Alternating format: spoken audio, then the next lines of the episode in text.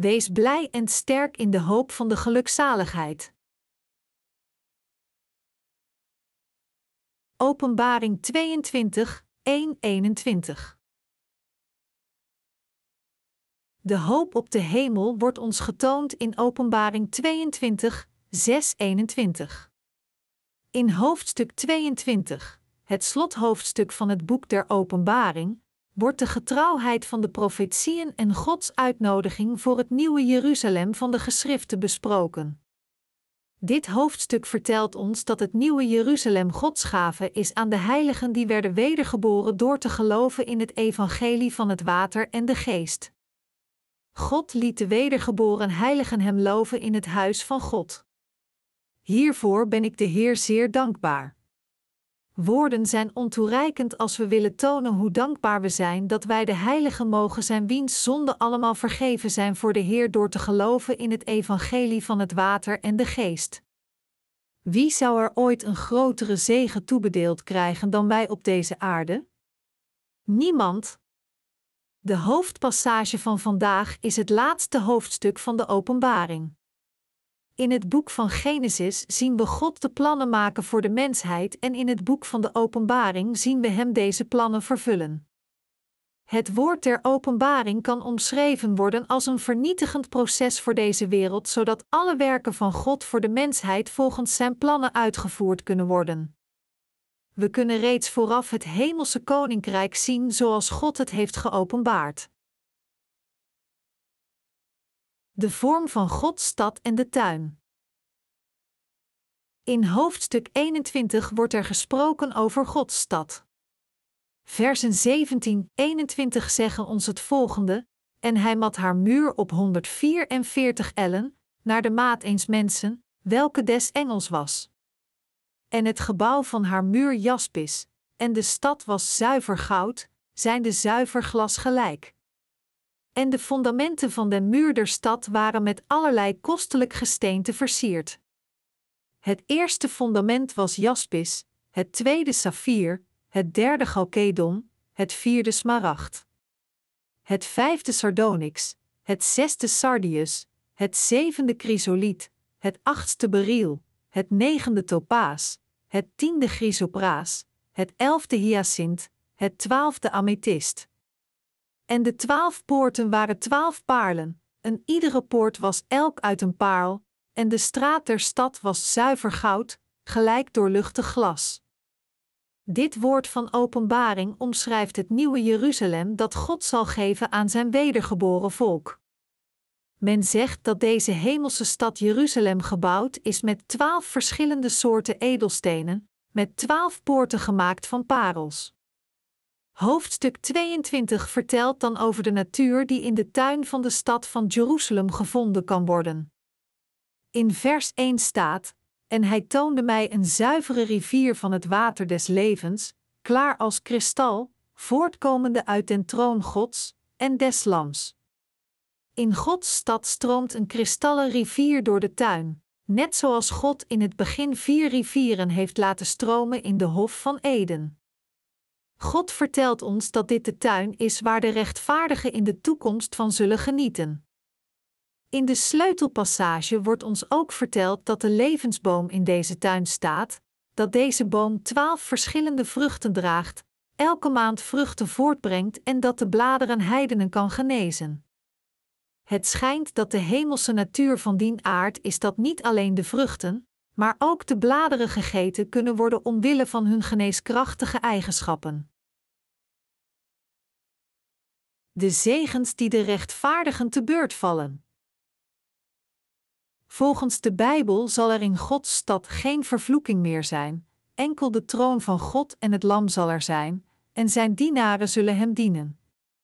Zij zullen zijn aangezicht zien en zijn naam zal op hun voorhoofden geschreven staan. Dit betekent dat degenen onder ons die vergeven zijn van onze zonden, voor eeuwig met God onze Verlosser zullen regeren.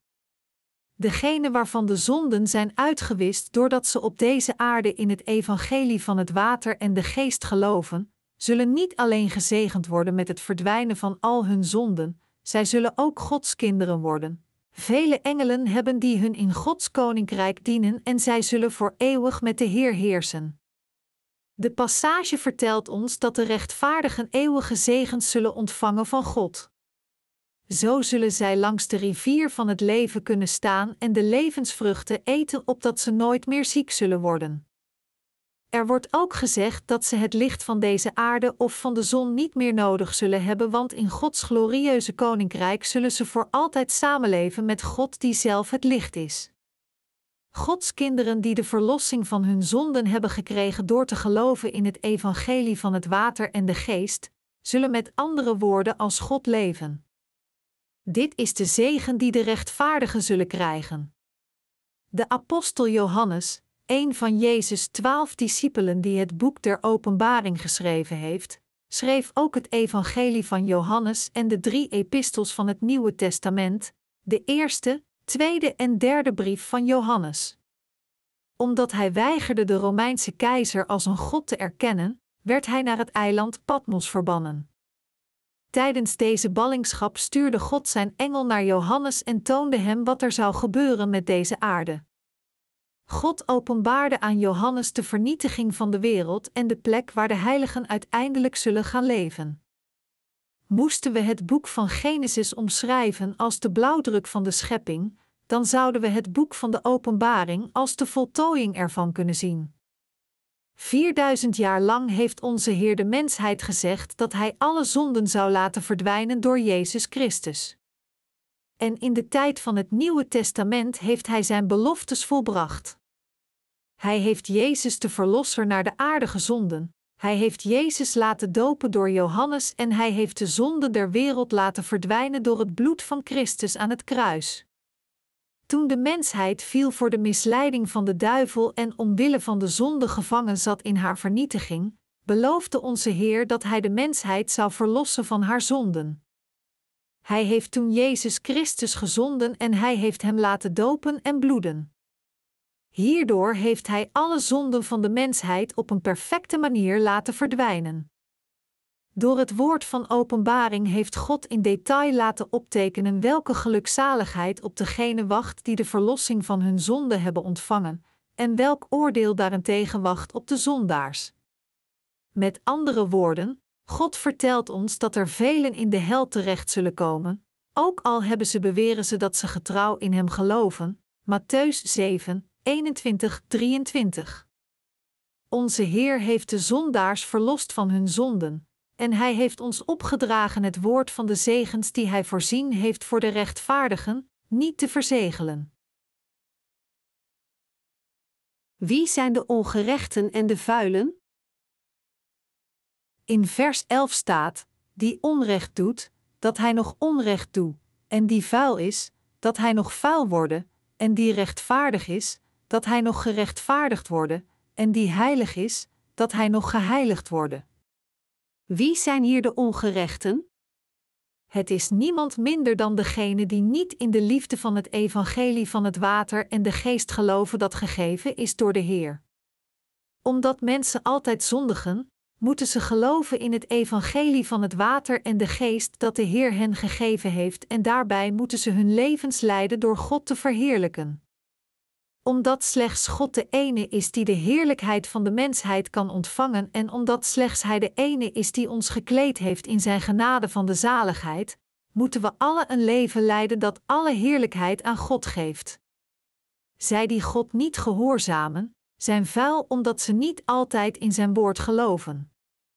In Matthäus 7 uur 23 zei onze Heer aan de zogenaamde religieuzen die Hem alleen maar naar eigen zeggen geloven: ik heb u nooit gekend, gaat weg van mij, gij, die de ongerechtigheid werkt.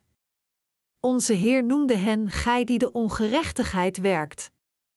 Hij berispte hen omdat deze mensen slechts in Jezus geloven door hun daden, in plaats van met heel hun hart te geloven in het evangelie van het water en de geest.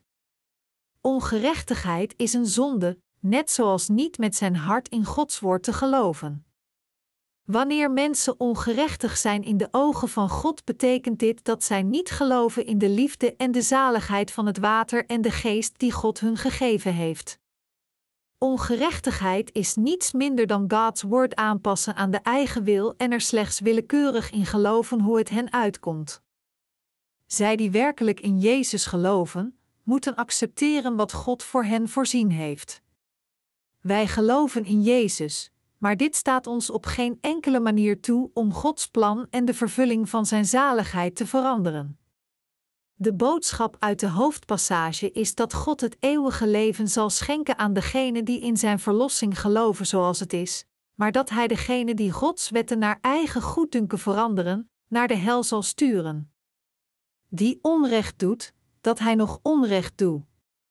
Dit vertelt ons dat mensen zo koppig zijn dat ze niet geloven in Gods zaligheid. Zij zijn de ongerechten. En daarom zijn de zondaars altijd onjuist. De passage gaat als volgt verder: die vuil is, dat hij nog vuil worden. Dit verwijst naar de mensen die niet van plan zijn om hun zonden met geloof weg te wassen, alhoewel ze zondaars zijn, en Jezus hun zonden heeft laten verdwijnen met het water en de geest. Aldus zal God deze ongelovigen met rust laten en hun achteraf veroordelen. Door de mensen een geweten te geven, heeft God het de mensen mogelijk gemaakt om zonde in hun hart te herkennen. En toch zijn zij nog steeds niet van plan om hun harten te reinigen van zonden, of om het evangelie van het water en de geest te leren kennen. God zegt dat Hij deze mensen zal laten voor wat ze zijn. In Spreuken 30, 12 staat: Een geslacht dat rein in zijn ogen is en van zijn drek niet gewassen is. De religieuze christenen van tegenwoordig zijn het soort mensen die niet van hun zonde gereinigd willen worden. Jezus, die God zelf is, kwam echter naar deze aarde om de zondaars te verlossen, alle zonden weg te wassen door ze in een keer op zich te nemen met zijn doopsel, werd in een keer voor al deze zonden veroordeeld door gekruisigd te worden en heeft daarmee inderdaad degene onder ons die geloven, van de zonde verlost. Iedereen die het woord van het evangelie van het water en de geest waarmee Jezus de zondaars heeft verlost, kent en erin gelooft, heeft de toestemming van God om vergeven te worden, ongeacht welk type zondaar hij slash zij wel niet is. Toch zijn er nog mensen die deze verlossing van de zonde door het geloof nog steeds niet hebben ontvangen. Dit zijn de mensen die niet eens proberen hun zonde weg te laten wassen. God laat hun zijn zoals ze zijn. Dit is zodat God zijn rechtvaardigheid kan laten gelden. Dit is om te tonen dat God de God van de gerechtigheid is. Deze mensen zullen in het eeuwige vuur van zwavel geworpen worden. Dan pas zullen zij beseffen wie de echte God van de gerechtigheid is. Alhoewel ze Jezus als hun verlosser beleiden, misleiden ze niet alleen hun eigen geweten, maar bevuilen ze ook dat van anderen. God zal ze straffen in overeenstemming met wat ze gedaan hebben, omdat zij het evangelie van het water en de geest hebben verworpen. Op een dag zal God zijn woede tonen aan degenen die zijn woede verdienen. Geef aan iedereen volgens zijn werk. Er zijn twee soorten mensen op deze aarde: zij die de Heer ontmoet hebben, en zij die dat niet hebben. Onze Heer zal iedereen vergoeden naar zijn slash haar werk. Niemand kan in zijn slash haar eentje gerechtvaardigd worden, maar de rechtvaardiging gaat uit van Jezus. Hij nam door het doopsel alle zonden van de mensheid in één keer op zich, droeg de zonden der wereld naar het kruis en aanschouwde de veroordeling die de mensheid aanschouwd zou moeten hebben. Door in deze waarheid te geloven zal de mensheid rechtschapen kunnen worden. Zij die hierin geloven zijn degenen die de Heer reeds hebben ontmoet. God vraagt degenen die zondeloos zijn en die deze waarheid kennen en erin geloven het evangelie op deze aarde te preken en zijn heilig woord te bewaren zolang ze leven. God zegt, die onrecht doet, dat hij nog onrecht doet. We moeten dit gebod in ons hart dragen, ons heilige geloof verdedigen en steeds het volmaakte evangelie preken. Waarom? Omdat te veel mensen in deze wereld niets weten van dit ware evangelie, met als resultaat dat hun geloof totaal verkeerd is. Er zijn mensen op deze aarde die onvoorwaardelijk de leer van de geleidelijke heiliging verdedigen. Hoewel onze Heer reeds alle zonden van de mensheid heeft laten verdwijnen, zijn er zelfs nu nog mensen die dagelijks om de vergeving van hun zonden bidden. Door dagelijks vol berouw te bidden, proberen zij hun zonde weg te wassen om steeds heiliger te worden, zodat zij uiteindelijk de rechtvaardige kunnen worden die nooit meer een zonde begaat en uiteindelijk Jezus gelijken wordt. Maar Jezus Christus is de Zoon van God, Hij is de Koning, de profeet en de hoge priester. Gods ware dienaren zorgen er niet alleen voor dat iedereen werkelijk wordt verlost van zijn zonden, maar ook dat zij als Gods medewerkers iedereen de weg naar de waarheid tonen. Gods dienaren zijn degenen die door het geschreven woord precies weten wat er gaat gebeuren. In vers 12, 13 staat: En zie, ik kom haastiglijk en mijn loon is met mij, om een iegelijk te vergelden, gelijk zijn werk zal zijn. Ik ben de Alpha en de Omega, het begin en het einde, de eerste en de laatste. Onze Heer is inderdaad de Alpha en de Omega, het begin en het einde, de eerste en de laatste. Met vrees moeten wij alles wat de Heer ons vertelde, geloven. De Heer zal het werk van de heiligen belonen met nog grotere zegens, want onze Heer is glorieus en barmhartig. Hij is de barmhartige en meelevende ene die ons van alle zonde verlost heeft en zoals het woord van de openbaring ons vertelt, ook de God van de kracht en de gerechtigheid is die zijn werk van de zaligheid zal voltooien. En deze voltooiing van de zaligheid, die gauw zal komen, staat de heilige toe glorieus de stad van het nieuwe Jeruzalem te betreden, de vrijgevige en toereikende beloning van onze Heer voor hun werken. Gezegend zijn zij die leven volgens zijn geboden. Als we verder gaan met vers 14, lezen we: Zalig zijn zij, die zijn geboden doen, opdat hun macht zij aan den boom des levens, en zij door de poorten mogen ingaan in de stad. Op basis van deze vers zijn er veel mensen die beweren dat de zaligheid komt door daden, met andere woorden, door zijn geboden na te leven. Maar eigenlijk betekent zijn geboden doen met geloof in ieder geschreven woord van God te geloven en zich eraan te houden. Johannes de Apostel schreef: En dit is zijn gebod, dat wij geloven in de naam van zijn Zoon Jezus Christus en elkander liefhebben, gelijk hij ons een gebod gegeven heeft. 1 Johannes 3 uur 23. Als we dus in het ware evangelie van het water en de geest geloven en ons opofferen om het evangelie te preken om alle verloren zielen over de hele wereld te redden, doen we zijn geboden in zijn aanwezigheid. De waarheid is dat alle zonden die we in ons leven begaan reeds zijn uitgewist door het doopsel dat Jezus ontving van Johannes de Doper. Dit doopsel, het bloed van onze Heer op het kruis, zijn herrijzenis en zijn afdaling, hebben ons wedergeboren gemaakt en een nieuw leven toegestaan in zijn waarheid. Elke keer dat we een zonde begaan na onze wedergeboorte, moeten we terugkeren naar het woord van de waarheid dat onze zonden heeft weggewassen.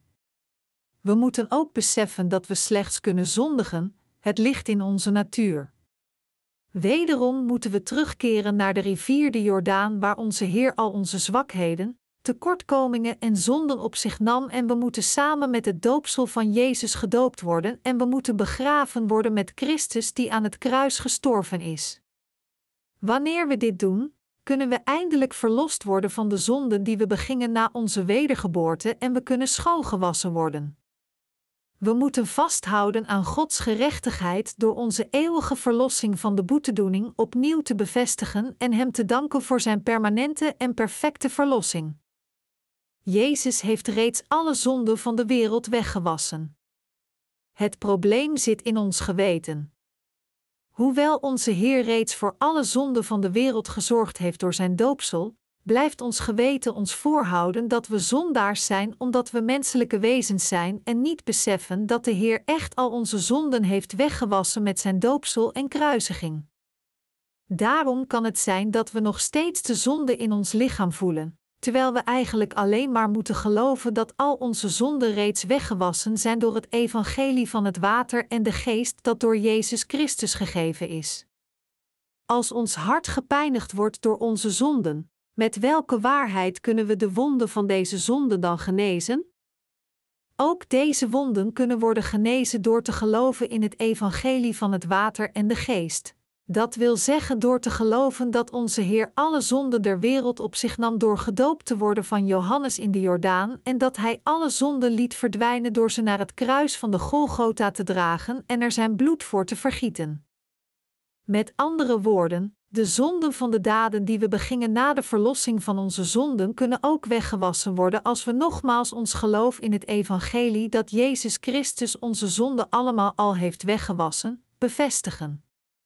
De zonden van deze wereld zijn allemaal in één keer weggewassen toen Jezus Christus zijn doopsel ontving en gekruisigd werd.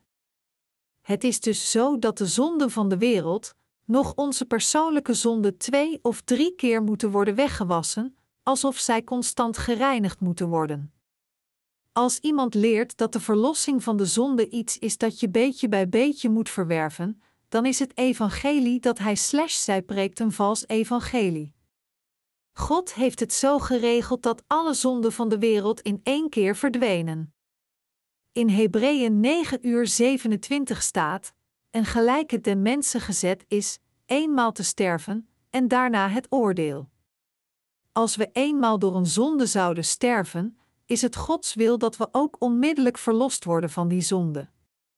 Door naar deze aarde te komen, heeft Jezus Christus alle zonden in één keer op zich genomen. Hij is één keer gestorven en hij is onmiddellijk één keer namens ons berecht. Hij deed deze dingen niet meerdere keren. Als we verlost zijn van onze zonde door met ons hart in Jezus Christus te geloven, dan is het ook juist dat we alles in een keer geloven en de eeuwige verlossing voor al onze zonden ontvangen. Vanwege de zonden die we begaan, doet ons hart soms pijn. Het enige dat we dan moeten doen, is terugkeren naar het woord van deze zaligmaking, dat onze Heer onze zonde in één keer heeft weggewassen en ons bevlekte hart reinigde en hielde met geloof: Heer, ik ben vol tekortkomingen. Ik heb weer gezondigd. Ik kon niet volledig naar uw wil leven. Maar toen u door Johannes werd gedoopt in de Jordaan en aan het kruis bloedde, heeft u toen niet ook al mijn zonden weggewassen? Halleluja! Ik loof u, Heer. Met dit soort geloof kunnen we onze verlossing van onze zonden nogmaals bevestigen en de Heer steeds blijven danken. Dit laatste hoofdstuk van Openbaring vertelt ons dat zij die al verlost zijn van hun zonden, Gods koninkrijk, de heilige stad mogen betreden omwille van hun geloof als zij tegenover Jezus Christus, die de levensboom is, gaan, en door te geloven dat de Heer reeds alle zonden van de wereld heeft weggewassen. Iedereen die Gods stad wilt betreden, moet geloven dat Jezus Christus eeuwig geboet heeft voor de zonde van de mensheid door zijn doopsel te ontvangen en door zijn bloed te vergieten. Hoewel we allemaal tekortkomingen hebben, zal ons geloof door God goedgekeurd worden als echt en kunnen we allemaal voor de levensboom gaan staan door te geloven in het doopsel en in het bloed van Jezus Christus, onze Verlosser. Slechts door te geloven in het doopsel en het bloed van Christus, hebben we het recht om van het levenswater te drinken dat in het nieuwe Jeruzalem stroomt en om van de vruchten van de levensboom te eten. Omdat de enige voorwaarde de nieuwe hemel en aarde binnen te mogen, door het evangelie van het water en de geest komt, iets wat men nooit mag weglaten, moeten we ons geloof verdedigen en het aan vele anderen verkondigen. Zo betekent de zin zijn geboden doen, ook dat we de wereld moeten overwinnen door ons geloof. Dat wil zeggen, we moeten in het evangelie van het water en de geest geloven en ons eraan houden, en we moeten onszelf toeleggen op het preken van het ware evangelie over de hele wereld. In Matthäus 22 vertelt Jezus ons de parabel van de bruiloft. De conclusie van deze parabel is dat zij die niet gekleed gaan in hun huwelijkskleed in de buitenste duisternis moeten worden geworpen. Matthäus 22, 11, 13. Hoe kunnen we gekleed gaan in ons huwelijkskleed om deel te nemen aan het huwelijksmaal van het Lam? En wat is de huwelijkskledij? De bruiloftskledij waardoor we mogen deelnemen aan het huwelijksmaal is de rechtvaardigheid van God die ons gegeven wordt door het evangelie van het water en de geest. Gelooft u in het evangelie van het water en de geest? Indien ja, dan gaat u prachtig gekleed in zijn rechtvaardigheid en kunt u vrij van zonde de hemel binnentreden als een bruid van de zoon. Ook wij, de wedergeborenen, begaan dagelijks zonden. Slechts de rechtvaardigen die door God vergeven zijn van hun zonden mogen echter hun dagelijkse zonde van hun kledij van gerechtigheid wassen met hun geloof. Want degenen waarvan de zonden niet vergeven zijn, mogen hun zonden niet wegwassen, zij zouden nooit in staat zijn zichzelf te wassen van hun zonden met hun dagelijkse berouwvolle gebeden. Dat we van de zonden van de wereld verlost zijn door in de Heer te geloven, is mogelijk gemaakt door te weten en te geloven dat de Heer al onze zonden van de wereld heeft weggewassen door naar deze wereld te komen, gedoopt te worden en zijn bloed te vergieten. We kunnen dus bevestigen dat onze dagelijkse zonden slechts voor eens en voor altijd zijn weggewassen in zijn ware evangelie. Zij die verlost zijn van hun zonde door het woord van het water en het bloed van de Heer, kunnen ook overtuigd zijn van hun verlossing van hun zonden die ze begaan tijdens de rest van hun levens. Doordat onze Heer al onze zonden in één keer liet verdwijnen, kunnen we de zonden die we begaan ook door eigen toedoen in één keer wegwassen door te geloven in deze zaligheid van het eeuwige zoenoffer. Als onze Heer niet al onze zonden in één keer had weggewassen, hoe zouden wij dan ooit zonder zonde kunnen zijn? Hoe zouden we ooit in de heilige stad van de hemel kunnen binnentreden? Hoe zouden we ooit in staat zijn voor Jezus Christus te staan, de boom van het leven? Door in onze Heer te geloven die al onze zonden heeft laten verdwijnen, kunnen we het hemels koninkrijk betreden als reine en smetteloze mensen. Telkens we een zonde begaan in ons leven, kunnen we ervan verlost worden door voor onze Heer te gaan staan en te bevestigen dat Hij ook deze zonden heeft laten verdwijnen. Daarom vertel ik u dat slechts de wedergeborenen vergeven kunnen worden van hun dagelijkse zonde door het geloof. Koning David beging grote zonden voor God, ook al was hij een dienaar van God. Hij pleegde overspel met een getrouwde vrouw en vermoordde haar man, een trouwe onderdaan. Desalniettemin eerde hij God voor zijn barmhartige vergiffenis. Welgelukzalig is hij, wiens overtreding vergeven, wiens zonde bedekt is. Welgelukzalig is de mens, dien de Heere de ongerechtigheid niet toerekent, en in wiens geest geen bedrog is. Psalmen 32, 1-2. Wie is de meest gezegende in deze wereld en voor God? De gezegenden zijn niemand minder dan degene onder ons die zijn wedergeboren, die verlost zijn en die telkens als ze een zonde begaan zich naar God keren en zien dat Hij al onze zonden heeft laten verdwijnen. Het zijn degenen die elke dag naar de bron van het leven gaan en die dagelijks hun bevlekte hart zuiveren. Dit is nadenken over onze verlossing en het bevestigen van de grote genade van verlossing van de Heer. Slechts de rechtvaardigen hebben de verlossing van de zonden ontvangen, waardoor al hun tekortkomingen nu heel zijn. Hun daden zijn heel, net als hun hart. Omdat we nu de smetteloze rechtvaardigen zijn geworden, kunnen we het koninkrijk betreden dat God voor ons heeft voorbereid, het hemels koninkrijk. Indien we alleen maar zouden accepteren wat Jezus Christus, de poort tot de verlossing en de boom des levens, voor ons heeft gedaan, zou Zijn macht geopenbaard worden en zouden we daarom de verlossing van de zonde ontvangen en de hemel binnengaan. Zij die voor de levensboom verschijnen. De reden waarom degenen onder ons die de verlossing van de zonden hebben ontvangen altijd voor God verschijnen, is om te bevestigen dat onze Heer al onze zonden heeft laten verdwijnen, om nogmaals na te denken over de genade van de verlossing, het te onthouden en God ervoor te danken opdat we alle zijn koninkrijk kunnen betreden. Dit is waarom we het evangelie preken. Een ontelbaar aantal christenen zit gevangen in hun onbegrip en hun verkeerde opvattingen over het woord, omdat ze niet de mogelijkheid hebben Gods dienaren te ontmoeten die hen kunnen begeleiden door hen de Bijbel op een juiste manier te onderwijzen. Zelfs nu nog zijn er mensen die geheel in beslag genomen zijn door hun daden en die elke ochtend en hele nachten lang berouwvol bidden. Waarom doen zij dit toch? omdat ze geloven dat ze hierdoor vergeven zullen worden van hun zonden. En ze geloven dit omdat ze foutieve doctrines geleerd hebben. Maar in Gods ogen zijn dit onrechtvaardigheden. Zulke mensen zijn beklagenswaardig omdat zij niet Gods rechtvaardigheid kennen, noch zijn onvoorwaardelijke liefde. Men mag de Bijbel niet licht opvatten, alsof het op welke wijze dan ook mag worden geïnterpreteerd. En omdat mensen het op hun eigen menselijke manier hebben geïnterpreteerd, aangeleerd en geloofd, was het bovenstaande daarvan het resultaat, dat wil zeggen zij weten nog steeds niets over Gods rechtvaardigheid en liefde. Elke Bijbelpassage heeft een specifieke betekenis die slecht correct kan worden geïnterpreteerd door Gods profeten die de verlossing van de zonden hebben ontvangen.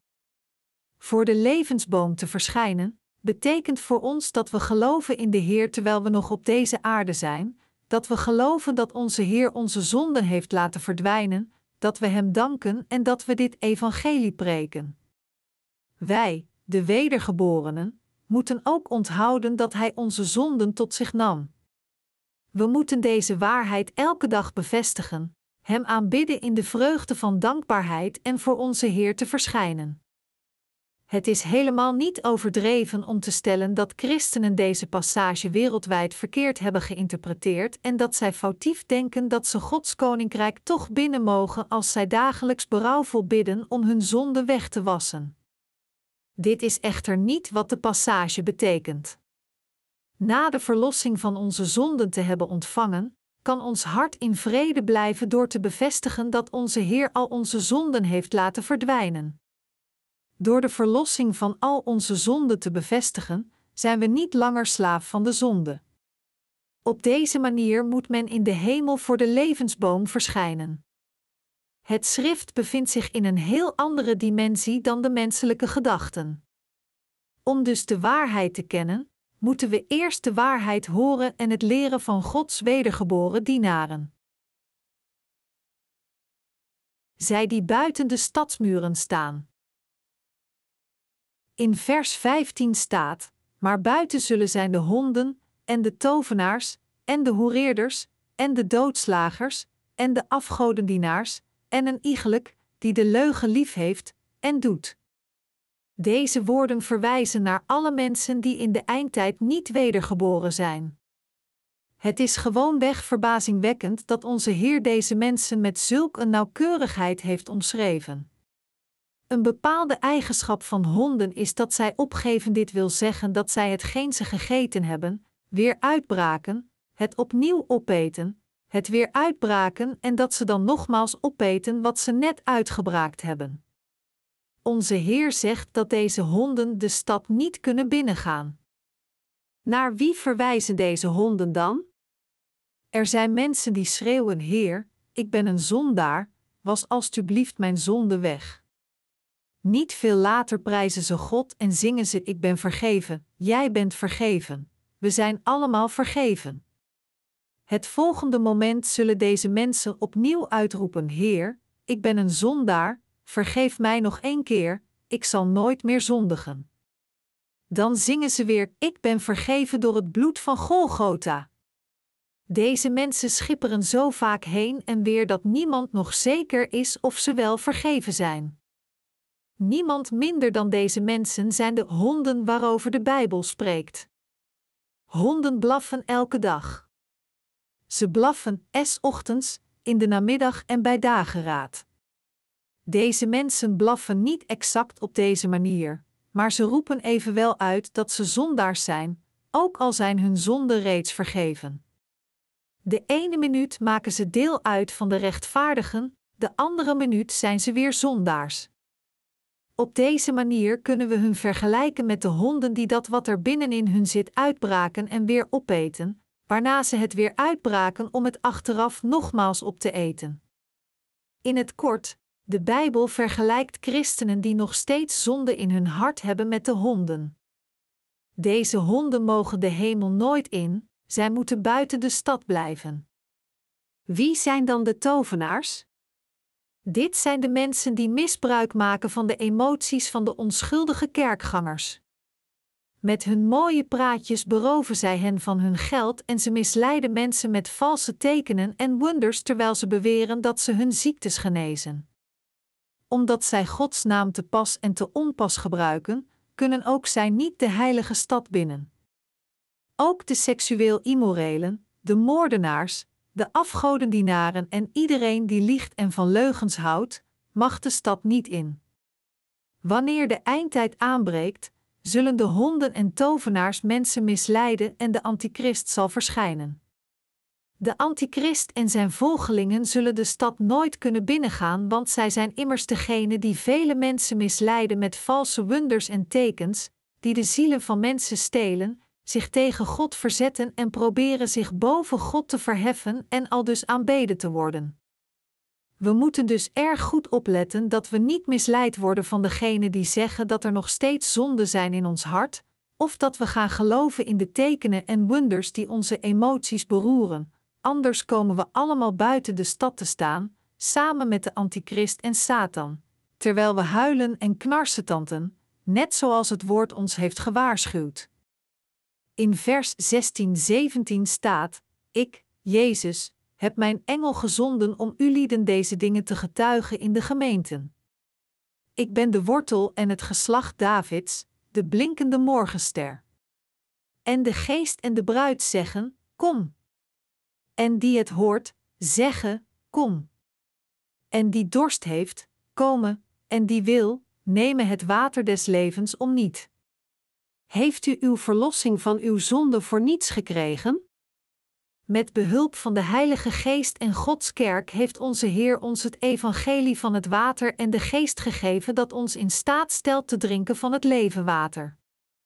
Iedereen die verlangt naar Gods rechtvaardigheid, smacht naar het ware woord en wanhopig de verlossing van de zonden wilt ontvangen, al deze mensen zullen gekleed gaan in Gods barmhartigheid, zijn woord, het levenswater en zijn verlossing. De ontvangst van de verlossing van de zonde is de enige manier om te reageren op de uitnodiging van de nieuwe hemel en aarde waar het levenswater stroomt. Amen, Heer Jezus komen. In vers 19 staat geschreven: Indien iemand afdoet van de woorden des boeks deze profetie, God zal zijn deel afdoen uit het boek des levens en uit de heilige stad en uit hetgeen in dit boek geschreven is. We kunnen niet op zomaar op iedere manier geloven tegenover God. Als het in Gods woord geschreven staat, kunnen we niets anders doen dan ja zeggen. Moest iemand neem tegen het woord zeggen, dan zal onze Heer hem slash haar ook verwijderen en zeggen: Jij bent mijn kind niet. Daarom is het belangrijk in hem te geloven volgens het woord. We kunnen niets toevoegen aan of weglaten uit Gods woord, maar we moeten erin geloven zoals het geschreven staat. Het ware geloof houdt in dat men vasthoudt aan Gods dienaren en dat men gelooft in de woorden die de Heilige Geest ons door middel van Gods kerk doorgeeft. Toch hebben nog vele mensen zonde in hun hart omdat ze het evangelie van het water en de geest buitengesloten hebben van hun geloof zelfs als het woord hen er meermaals op wijst dat slechts degenen die vrij zijn van zonde Gods heilige stad binnen kunnen, laten zij Jezus doopsel toch buiten beschouwing en leggen zij de nadruk op berouwvolle gebeden en materiële offers. Zij die in Jezus hun Verlosser zien, moeten met hun geloof kunnen toegeven dat alle zonden van de mensheid op Jezus zijn doorgegeven toen hij door Johannes de Doper in de Jordaan gedoopt werd. Wanneer je het doopsel van Jezus weglaat, laat je eigenlijk je eigen geloof in de steek. Met andere woorden, als je niet in het evangelie van het water en de geest gelooft, dan is het bloed aan kruis betekenisloos, net zoals de herrijzenis van Christus. Slechts degenen die geloven dat God al hun zonden voor niets heeft laten verdwijnen, zijn relevant voor de herrijzenis van Jezus en slechts zij kunnen luid juichen om de komst van de Heer Jezus in te luiden, zoals de apostel Johannes in vers 20 doet. Daarin staat, die deze dingen getuigt, zegt: Ja, ik kom haastiglijk. Amen. Ja, kom, Heere Jezus. Slechts de rechtvaardigen kunnen dit zeggen. Volgens de gebeden van de rechtvaardigen zal de Heer snel terugkeren naar deze aarde. Slechts de rechtvaardigen die de volmaakte verlossing van hun zonden hebben ontvangen door te geloven in het evangelie van het water en de geest, zullen blij zijn en geestdriftig wachten op de snelle komst van de Heer. Dit is omdat zij die klaar zijn de Heer te ontvangen slechts de mensen zijn die gekleed gaan in het kleding van het water en de geest, slechts zij zijn zondeloos. Onze Heer wacht op de dag dat Hij gehoor zal geven aan het wachten van de rechtvaardigen op de dag dat Hij naar deze aarde zal komen. Hij zal ons belonen met het duizendjarige rijk en ons, de rechtvaardigen, kleden in zijn grote zegen om de nieuwe hemel en aarde waar het levenswater stroomt, binnen te gaan. Dit wachten op onze Heer zal niet zo lang meer duren. Het enige dat we kunnen doen is Amen zeggen. Ofwel Amen, Heer Jezus komen. En met geloof en dankzegging verlangen wij oprecht naar de terugkeer van de Heer. Ten slotte, in vers 21 staat: De genade van onze Heere Jezus Christus zij met u allen. De apostel Johannes beëindigde het boek Openbaring met dit laatste zegenende gebed voor iedereen. Hij gaf zijn zegenend gebed op het einde, met in zijn hart de hoop dat iedereen in Jezus zal geloven, gered zal worden en Gods stad zal mogen binnentreden.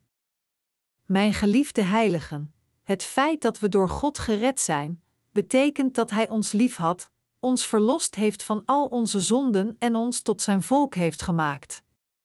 Daarom is het gewoonweg fantastisch dat God ons rechtvaardig heeft gemaakt, zodat we Zijn koninkrijk kunnen betreden. Daarvoor mogen we dankbaar zijn. Dit is de kern van wat de Bijbel ons wilt meedelen. Om ons voor eeuwig in Zijn koninkrijk te kunnen laten leven, heeft God u en mij toegestaan wedergeboren te worden door te luisteren naar dit ware evangelie en Hij heeft ons gered van al onze zonden en de veroordeling. Ik loof en dank onze Heer voor Zijn verlossing.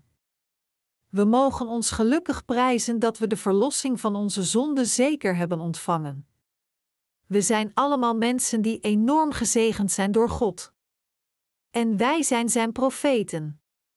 Daarom moeten we het evangelie van de verlossing van de zonde verspreiden onder alle zielen die dit evangelie nog moeten horen en we moeten ook preken over het woord van openbaring dat een vervulling is van dit evangelie.